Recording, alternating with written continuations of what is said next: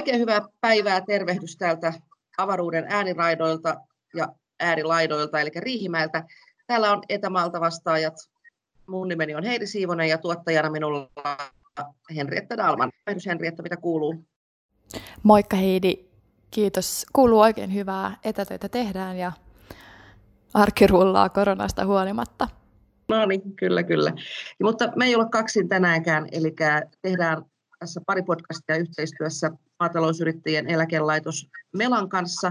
Ja tänään työhyvinvoinnista, jaksamisesta, muusta sellaisesta meidän kanssa keskustelemassa Pirjot Ristola ja Saari, eli Pirjo Ristola projektin vetäjä ja Välitä viljelijästä projektista ja sitten Pirjo Saari tiimin vetäjä työkykypalveluista.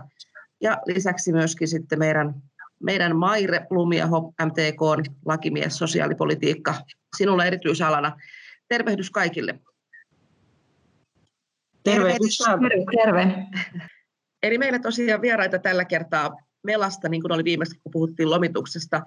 Pirjo Ristola, mitä työpöydälle tällä hetkellä kuuluu? Säkin olet varmaan etätöissä. Kyllä, olen, olen ollut reilun kuukauden täällä etätöissä, eli ihan hyvää kuuluu. Töitä tehdään ja, ja tota, yritetään edelleenkin välittää viljelijästä. Mm. Mites Pirjo Saari, jonka, jolta sain luvan, sinua sai kuulemma pipsoitella tänään, kun on kaksi Pirjoa, niin pysytään selvyydessä, ketä puhuu. Niin Pipsa, mitä sulle kuuluu? No kiitos, ihan hyvä kuuluu. kuuluu että onneksi terveenä ollaan pysytty ja tosiaan etänä ollaan, ollaan tota meilläkin. Tosin tällä hetkellä on itse asiassa työpaikalla, koska minua tämä etätyö nyt haastaa jonkun verran. Siellä on kotona pienissä neljöissä mies ja kaksi kouluikäistä lasta, eli pientä, pientä tämmöistä haastetta on tullut lisää tähän työn tekemiseen, mutta eipä siinä mitään, se on, se on ihan mukavaa lisämaustetta arkeen. Hmm. Ja Maire, oletko vielä pohjoisessa hiihtelemässä? Etätöissä ollaan täällä Tunturin juurella edelleen. Ja, ja tota, ihmeen, ihmeellisesti ihminen tämmöisiä poikkeusoloja kestää. että meillä on niin kuin viides poikkeustilaviikko menossa ja ihan hyvin, hyvin on mennyt kaikesta tästä eriskummallisesta ajasta huolimatta. Hmm. Se on, se on hyvä kuulla ja minusta tuntuu ainakin meillä MTKlla, niin kuin varmaan Melassakin, että työt ei ole vähentyneet, mutta ne on hiukan muuttaneet muotoonsa ja sitten on tullut sellaisia ihan uusia asioita, mitä ei vielä vuodenvaihteessa tiennyt, että joutuu selvittämään tai tekemään tai, tai kysymyksiin vastaamaan. Mutta käydään hei asiaan, eli meillä oli, että miten siellä kentä jaksetaan, miten voi ylläpitää omaa työkykyä, omaa työhyvinvointia, ja nimenomaan nyt puhutaan viljelijöistä, mutta vinkit ja neuvothan on sellaisia, että koskettaa osittain ihan meitä jokaista. Ja Maire, sä olet meillä teettävän asian kanssa paljon töitä, niin minkälaisia lisähaasteita se korona aiheuttaa arkeen, miten se vaikuttaa meidän hyvinvointiin, miten se vaikuttaa siihen arkiseen työhön maatiloilla? No kyllä tämä poikkeuksellinen tilanne ja aika vaikuttaa ihan meidän kaikkien hyvinvointiin. Et mä uskon, että jokaisen arki on muuttunut aika nopeastikin. Eri tavalla eri ihmisten arki varmasti siellä maatilalla se, ne muutokset voi olla vähäisempiä kuin jos verrataan esimerkiksi kaupungissa asuvaan, mutta yleisesti semmoinen niin kuin epävarmuus elämässä on lisääntynyt. Me ei oikein tiedetä, että mitä niin kuin tuleman pitää ja mä ajattelen, että kun, silloin kun meidän oma terveys ja läheisten terveys on uhattuna, niin se on meille kaikille niin tärkeä asia, että se tuo jo meille niin kuin kovaa semmoista henkistä kuormitusta. Että tämä tilanne voi tuoda kyllä monenlaisia tunteita, pelkoa, huolestuneisuutta, vihaakin siitä, että kaikki muuttuu niin nopeasti. Että se meidän tuttu tavallinen arki onkin yhtäkkiä poissa ja itse kullakin ne reaktiot voi olla monenlaisia ja kuitenkin sit yh, saman aikaan niin kuin yhtä luonnollisia, kun meidän mieli koettaa sopeutua tähän muuttuneeseen tilanteeseen. Mä panin merkille itse silloin tämän poikkeusajan alkuviikkoina, etenkin parin ensimmäisen viikon aikana, että mulla oli muutama semmoinen tosi ärtyinen päivä. Mä oon yleensä niin kuin hyvin pitkäpinnainen ihminen, mutta tuota, nyt ne, se ärtyisyyspäivät on vähentynyt. Et selvästi jotenkin tähän alkaa niin kuin tottua. Meidän keho voi reagoida myös tämmöiseen poikkeukselliseen stressiin. Voi olla päänsärkyä, univaikeuksia, vatsakipuja, sydämen tykytystä. Et monenlais, monenlaisesti niin kuin me voidaan itse kukin oireilla tätä tilannetta. Onko Mairas, puhuit tuosta siitä, että voi tulla jopa vihan tunteita, ja mäkin tunnistan nämä, ei oikein ketään, kelle raivota, tuntuu ihan naurettavalta, että ylipäätään edes raivoisi, koska on työtä ja itse olen terveenä, mutta onko kaikki tunteet sallittuja, vai pitäisikö pysyä reippaana? Totta kai kaikki on sallittu ja, ja itse asiassa hyvin tärkeä keino niin kuin selvitä tästä tilanteesta on se, että kuuntelee niitä omia tunteita ja ikään kuin ottaa ne vastaan ja käsittelee. Purkaa ne semmoisella hyvällä tavalla itsen, itsensä kannalta ja sekä läheisten kannalta. Mutta se on todella tärkeää hyvinvoinnin kannalta käsitellä niitä tunteita ja tunnistaa niitä. Että sehän voi tuntua pelkästään semmoisena niin kuin yleisenä kummallisena ahdistuksena, jota ei osaa edes niin kuin sanoittaa. Mutta sitä ahdistusta kannattaa kuunnella mennä semmoiseen paikkaan, mikä on itselle rauhoittava. Mulle se on esimerkiksi luonto ja, ja kuunnella sitä, mitä siellä ahdistuksen takana on. Ja siellä on monesti sitten monenlaisia tunteita. Mm. Kyllä. Sanoit tuossa alussa, että Maire sanoi alussa, että ajat on niin kuin stressaavia ja varmasti sitten vielä maatilalla siellä on se yritys, kannattavuusongelmia ehkä jo olemassa olevia muitakin tiukkoja tilanteita ja sitten nyt vielä tulee tällaista sosiaalista rajoitusta, puoli ehkä siitä, että sairastuuko, niin stressin hallinta, Pipsa, sä oot tässä, tässä tota, tätä lupasit kommentoida, niin miten tällaisia fiiliksiä voi hallita? Miten epävarmoissa oloissa niin sanotusti pidetään pää kylmänä?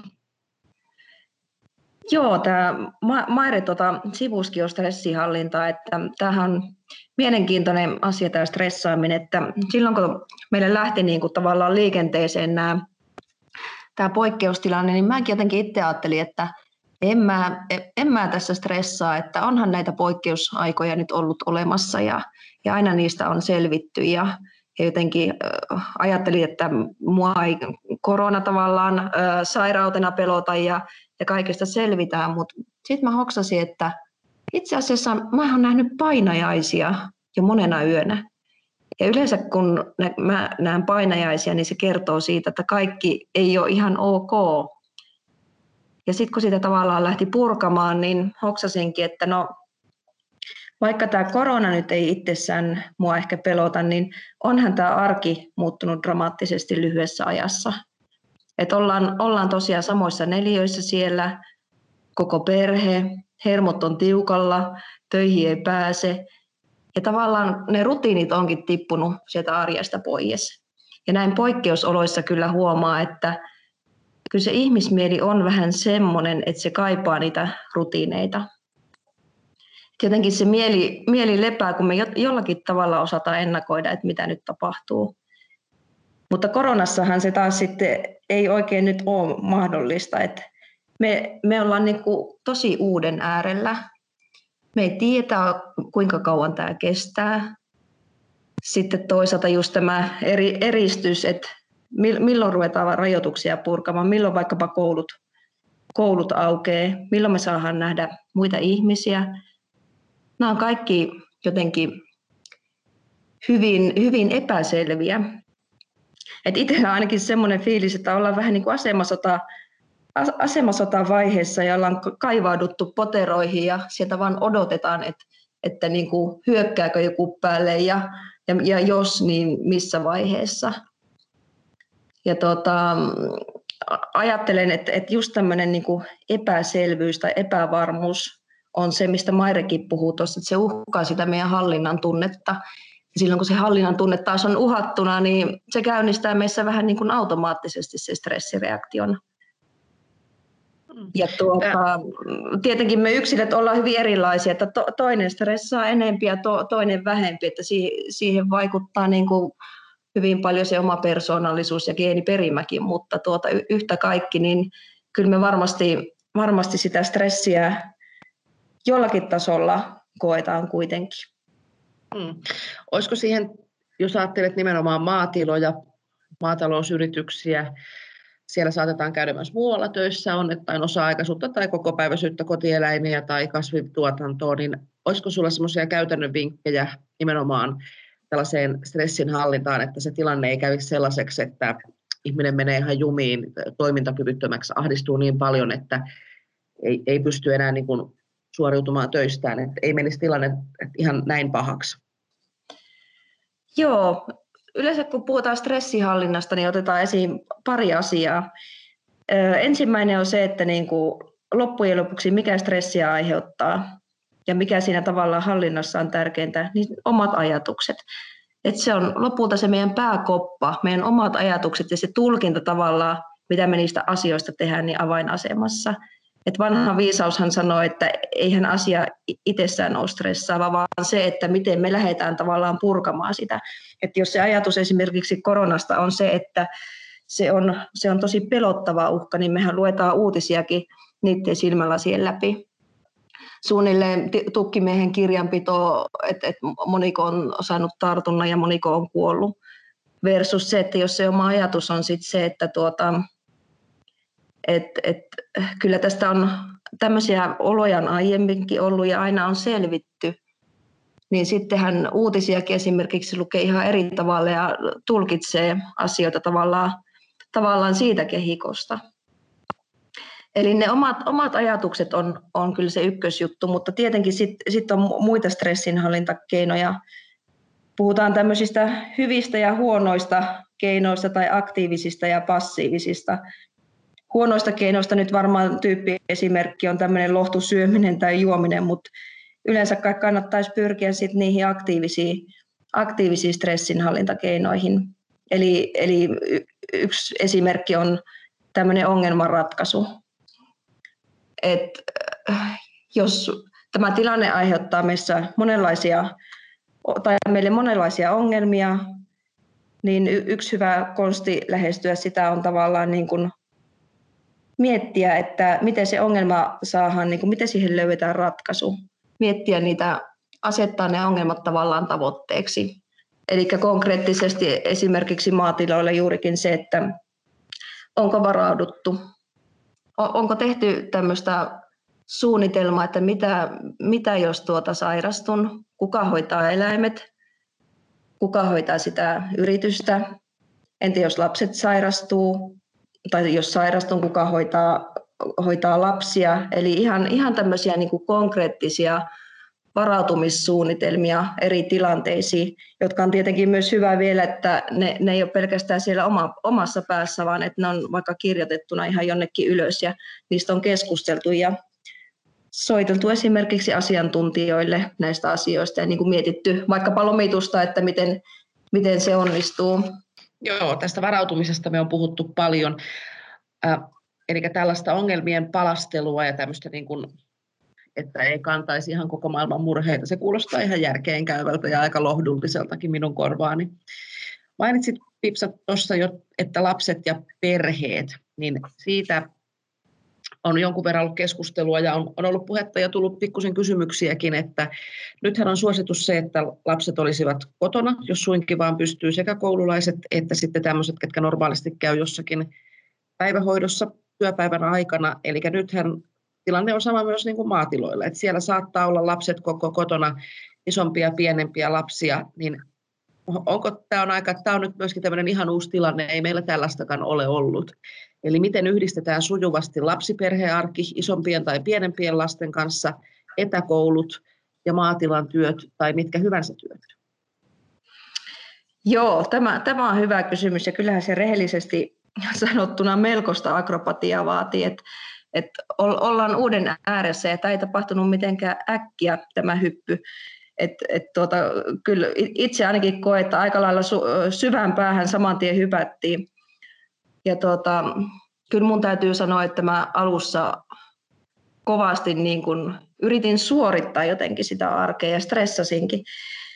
Et niitä Vilma-viestejä printattiin, joita tuli jatkuvalla syötöllä ja tehtiin taulukoita, jonne yritettiin kirjoitella, että mitä on tehty ja mitä on tekemättä. Ja otettiin videoja, otettiin kuvia ja askarreltiin käpylehmää ja leivottiin pullapitkoa ja käytiin adjektiivikävelyillä ja mit, mitä nyt ikinä sieltä Vilmasta tulikaan. Ja, ja tuota, höpötettiin lapsille, että muista se ja muista se. Ja kyllä musta tuntuu, että vähän se joka, jokainen päivä alussa päättyi enemmän tai vähemmän tunteikkaasti. Että että jossakin kohtaa itkuu ja parku ja it, itsekin oli suunnilleen niin kuin hommaamassa lähetettä jonnekin hoitolaitokseen, mutta nyt huomaa ja Mairikin taisi alussa puhua sitä, että et tuota, niin aika on armollinen. Et, et itseltä on ainakin semmoinen turha höslääminen ja häslääminen vähentynyt ja mua ainakin on auttanut myös se, että ajattelen, että no, tämä nyt on kuitenkin vain pari kuukautta ihmiselämässä ja koulussakaan ei niin hirveästi voi ehkä jälkeen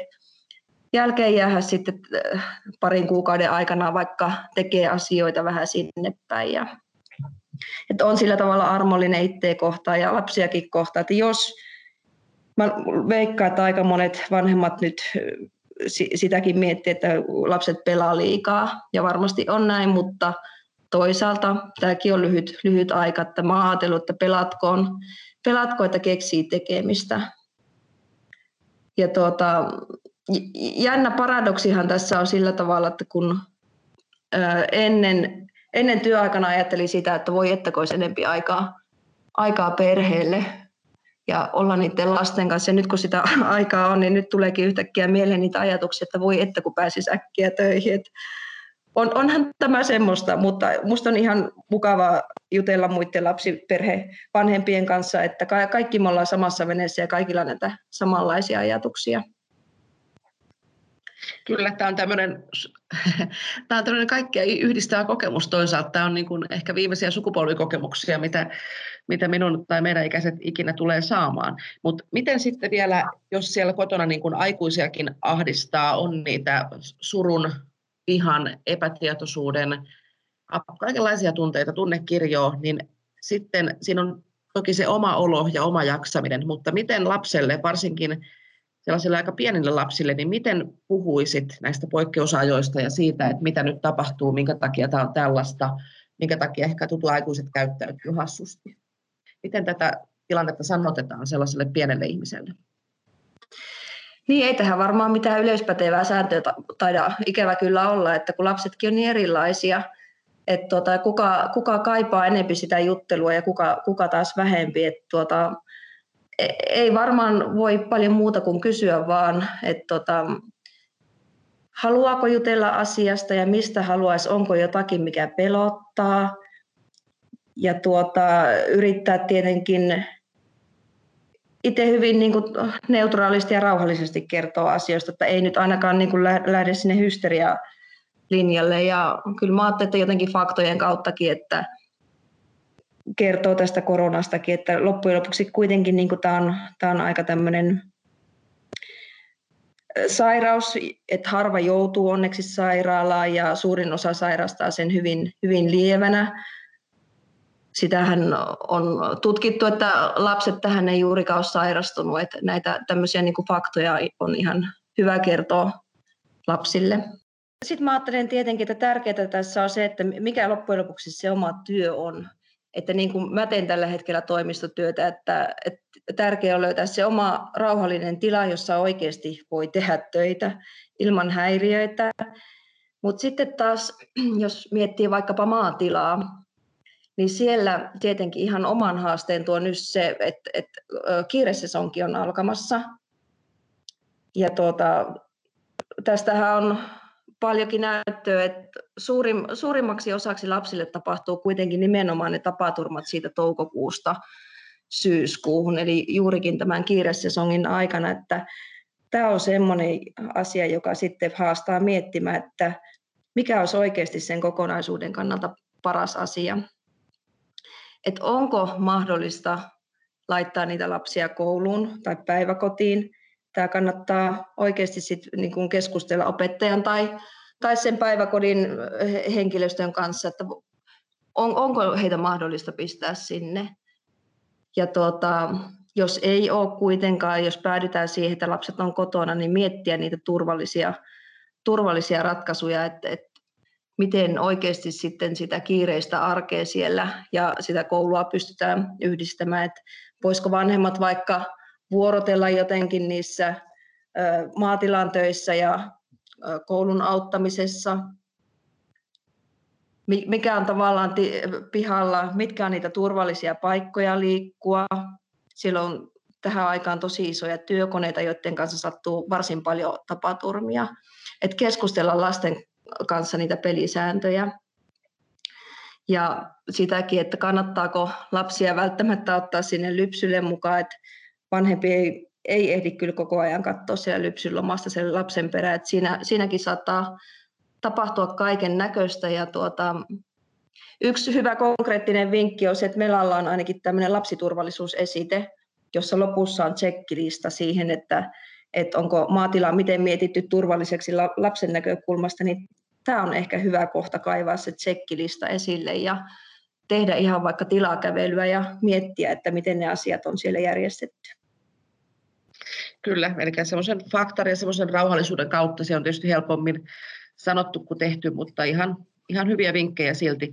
Miten Maire tai toinen Pirjo, olisiko teillä vinkkejä siihen, että koti ja perhehän voi olla hyvin erilainen, että kaikilla ei ole lapsia, mutta viljelijäperheessä ehkä sitten se, että nyt kun siellä ollaan tosi tiiviisti yhdessä, eli, eli jos vaikka pariskunta tekee töitä yhdessä normaalistikin, mutta nyt kun ne kaikki arkielämän muut menemiset ja tekemiset on riisuttu siitä ympäriltä, niin miten sitten kun se toisen naama alkaa kerta kaikkiaan tympimään, eli miten siellä kotona pidetään hyvää ilmapiiriä yllä, oli siellä sitten lapsia tai sitten vaan puoliso tai kenties jopa jotain vanhempaa sukupolvea samassa huushollissa?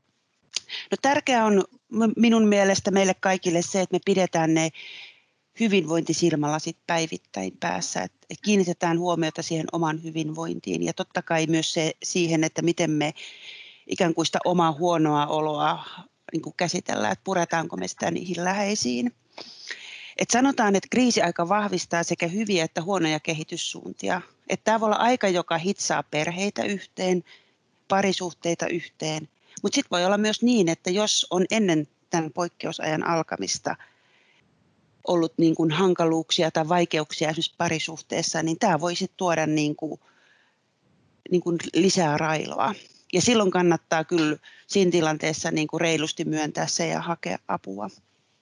Mutta mä ajattelen, että maatilalla on yksi semmoinen aika tärkeä ja iso hyvinvointitekijä se, että se työ on säilynyt siellä tästä poikkeusajasta huolimatta aika lailla samanlaisena. Ensinnäkin se on säilynyt se työ, monelta on tänä päivänä mennyt työ, ja sitten se, että se on aika lailla niin kuin ennallaan ja sitä tehdään luonnon ja moni tekee eläinten kanssa. Että siellä on valtavan niin kuin iso voimavara siihen arkeen. Mutta että kannattaa, kannattaa niin kuin päivittäin se oma oma ja toisen, toisen niin kuin oleminen huomioida. Kyllä, pinnaa vaaditaan kaikilta. Mites Ristolan Pirjo, onko sulla tämmöisiä vinkkejä tähän, että jos se ukon tai akan naama alkaa kerta kaikkiaan ärsyttää? Että... No joo, maatilalla, niin kuin Maire totesi, niin ei välttämättä olla siellä neljän seinän sisällä tai ei ollakaan, vaan ollaan siellä, siellä tilalla jo tähän aikaan vuodesta aika paljon ulkosalla, mutta voihan sielläkin toki ruveta toinen ärsyttämään. Ja lapsiperheissä nousee niitä stressiaiheita varmasti, varmasti esille, mutta eh, yksi vinkki nyt ainakin voisi olla sellainen, että silloin kun oikein kovasti ärsyttää, niin sanoo toiselle, että älä nyt puutu näihin asioihin, että mulla on tänään huono päivä niinhän me voidaan sanoa työpaikallakin, niin että et nyt on sellainen päivä, että mä en, mä en jaksa kuunnella, tota, että et tota, keskustellaan toisen kerran, että että tämä johtuu nyt minusta eikä sinusta. Että se on mun tunne tällä hetkellä. Et se on ainakin, ainakin yksi niin kuin sellainen vinkki, jota voi ihan käytännön vinkkinä käyttää. Ja tota, sitten tietysti, jos se tilanne rupeaa ärsyttämään niin kuin vielä enemmän, ja niin kuin Mairekin totesi, että parisuhde saattaa olla jo, jo siellä ollut ennen koronaakin tiukilla, niin kyllä mun mielestä silloin se avun hakeminen riittävän varhaisessa vaiheessa on, on niin kuin tärkeää. Joo, mun tuli mieleen toi vielä, että puhuttiin siitä, että, että on tärkeää puhua ja on tärkeää tietenkin myös kuunnella. Tuli mieleen, oltiin sauna, saunassa saunan lauteilla istumassa ja tuota, poika siihen ö, totesi, tai hän kovasti selitti mulle tästä Roblox-pelistä ja, ja tuota, niin, pitkät pätkät ja en tietenkään kuunnellut. Mä en ole peli-ihmisiä, johon hän sitten totesi, että äiti yritä nyt edes näytellä, että sua kiinnostaisi tämä asia.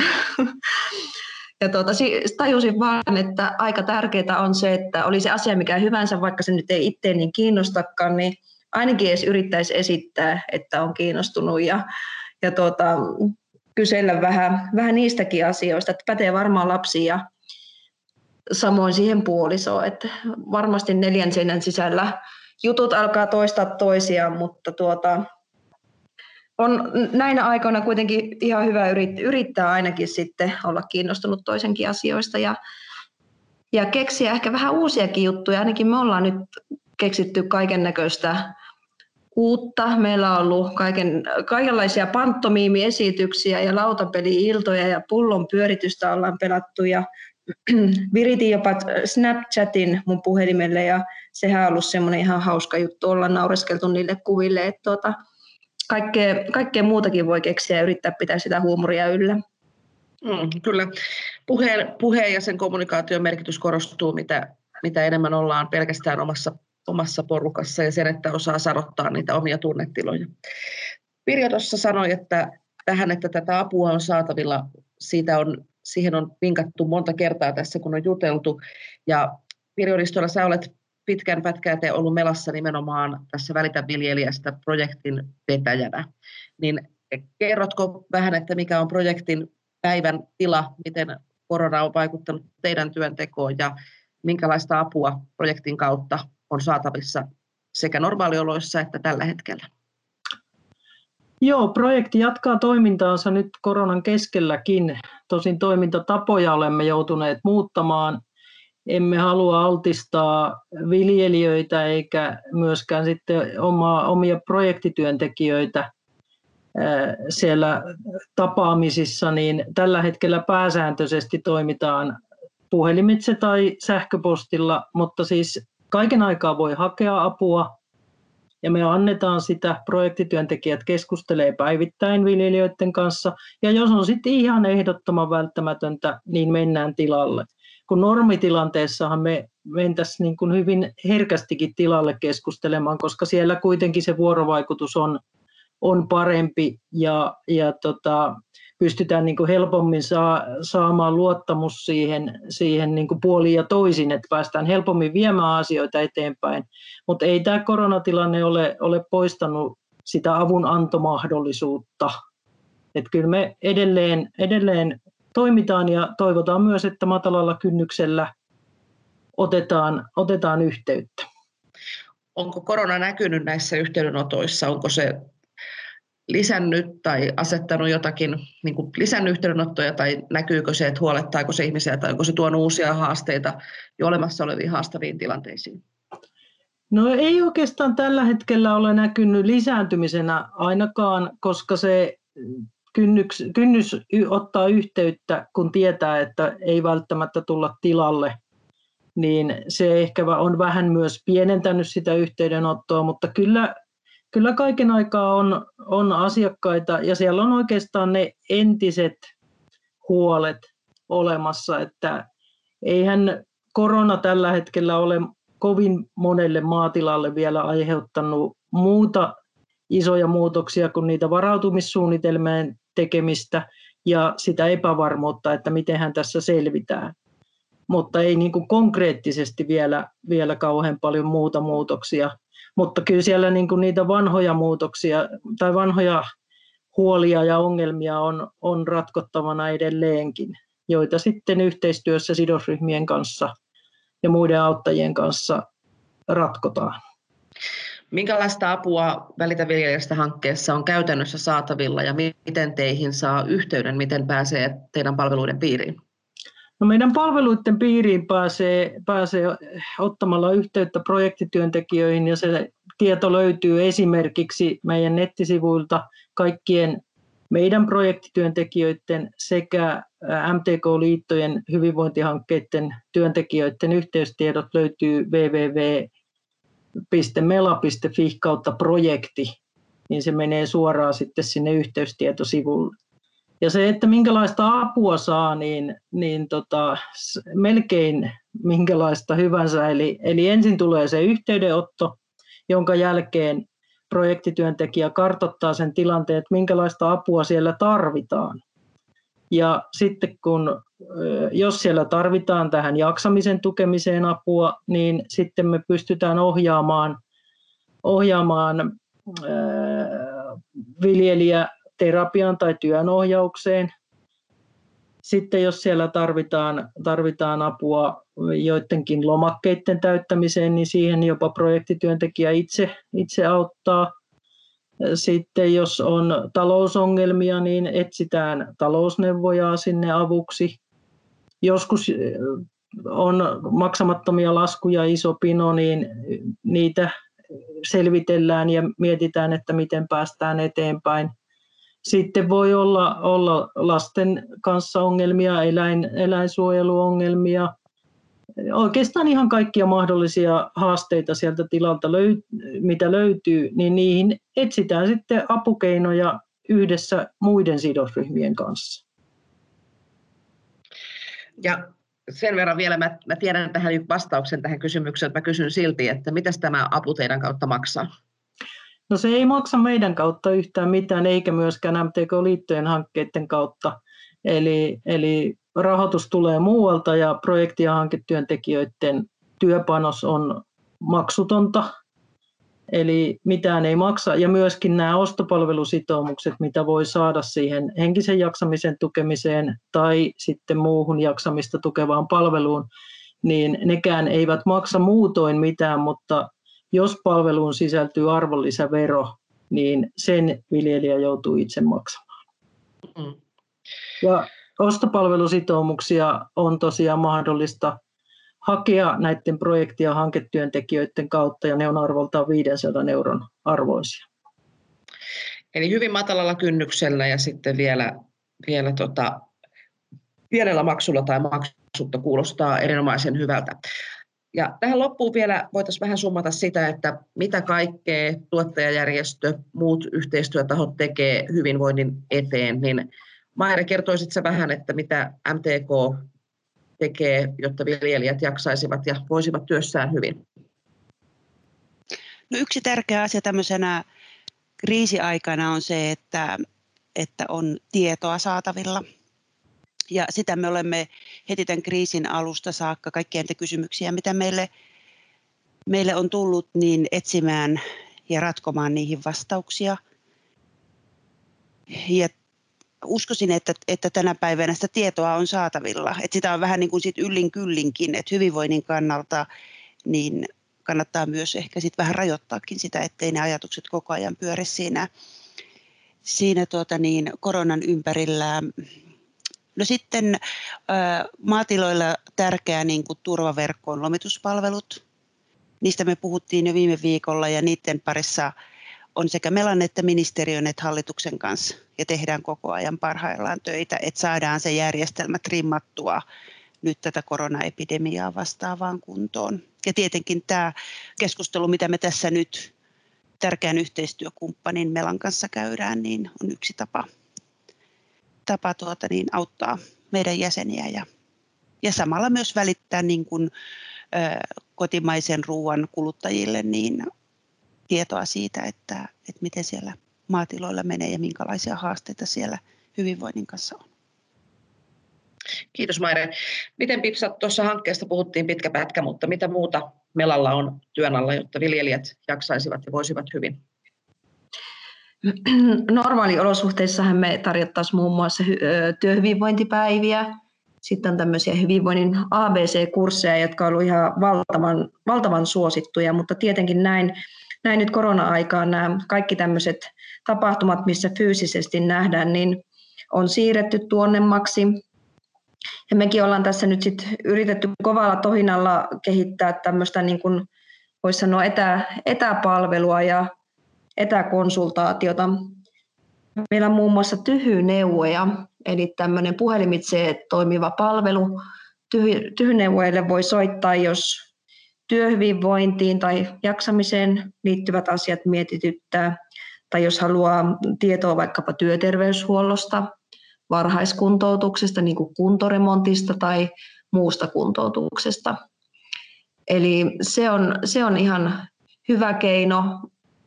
Yhteystiedot löytyy meillä nettisivuilta.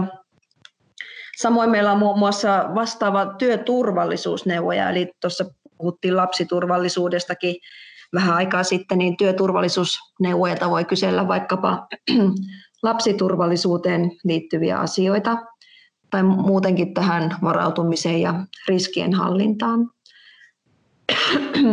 Sitten tietenkin muistuttaisin myös, että nettihan on pullollaan tosi hyviä sivustoja. Headset.fi tai Oivamieli.